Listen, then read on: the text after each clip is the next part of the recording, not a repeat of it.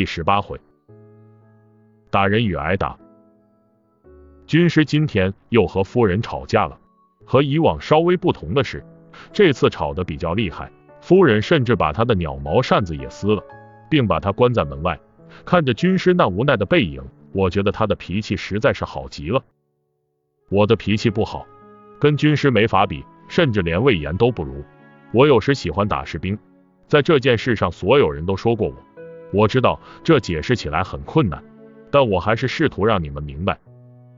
比如一天早晨，我起来去后山锻炼身体，突然发现漫山遍野绿油油的，哇，小草发芽了。回来的路上遇到军师，他说：“翼德，小草发芽了。”我说：“真的吗？小草发芽了。”遇到子龙，他说：“三哥，小草发芽了。”我说：“哦。”小草发芽了，遇到大哥，他说：“三弟，小草发芽了。”我说：“是，小草发芽了。”遇到一个手下，他说：“将军，小草发芽了。”我说：“滚你的！”于是我就把他吊起来，用鞭子打了一顿。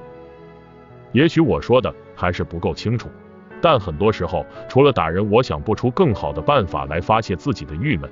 也许那个士兵很倒霉。但你要知道，有些人生下来就是被人打的。反过来说，我们俩互换一下位置，挨打的那个肯定就是我了。社会就是这样，有些东西根本无法改变，或者不打仗了会好一些。可谁知道呢？二哥跟我不一样，他虽然孤傲，但对手下人很好。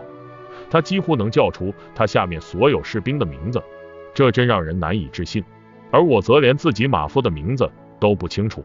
所以每次征兵的时候，倘若一个新兵被划到了二哥队里，他脸上的表情兴奋的如同中了大奖；相反，分到我队里的，则垂头丧气的如同死了娘。当然，这不代表我的部队打起仗来就不行。虽说战乱时代当兵就是为了填饱肚子，但士兵的天职就是服从命令。我平时虽然对他们不是太友善，但打仗的时候我身先士卒，这让他们敬畏。因此，我的部队的军纪和士气要比二哥的还要好一些，这也从另一个方面稍稍补救了我有勇无谋的缺点。军师说，行为决定习惯，习惯决定性格，性格决定命运。我的习惯已经养成了，因此我的命运也已经注定了。改变是一件很难的事情，尤其是我这么大岁数的人了。当然，最重要的是，我从来就没想过要去改变。天天在马背上驰骋，耳边是战鼓声、喊杀声和惨叫声，眼前是成堆的尸体和鲜红的血河。这种生活足以让任何一个正常人变得不正常。死在我毛下的，有名的、无名的都数不过来了。我不是一个宿命的人，但我知道，有一天我也会死在别人的手上。这很公平，也符合我的性格。不过在这之前，我得好好活着，其他的都爱咋咋地。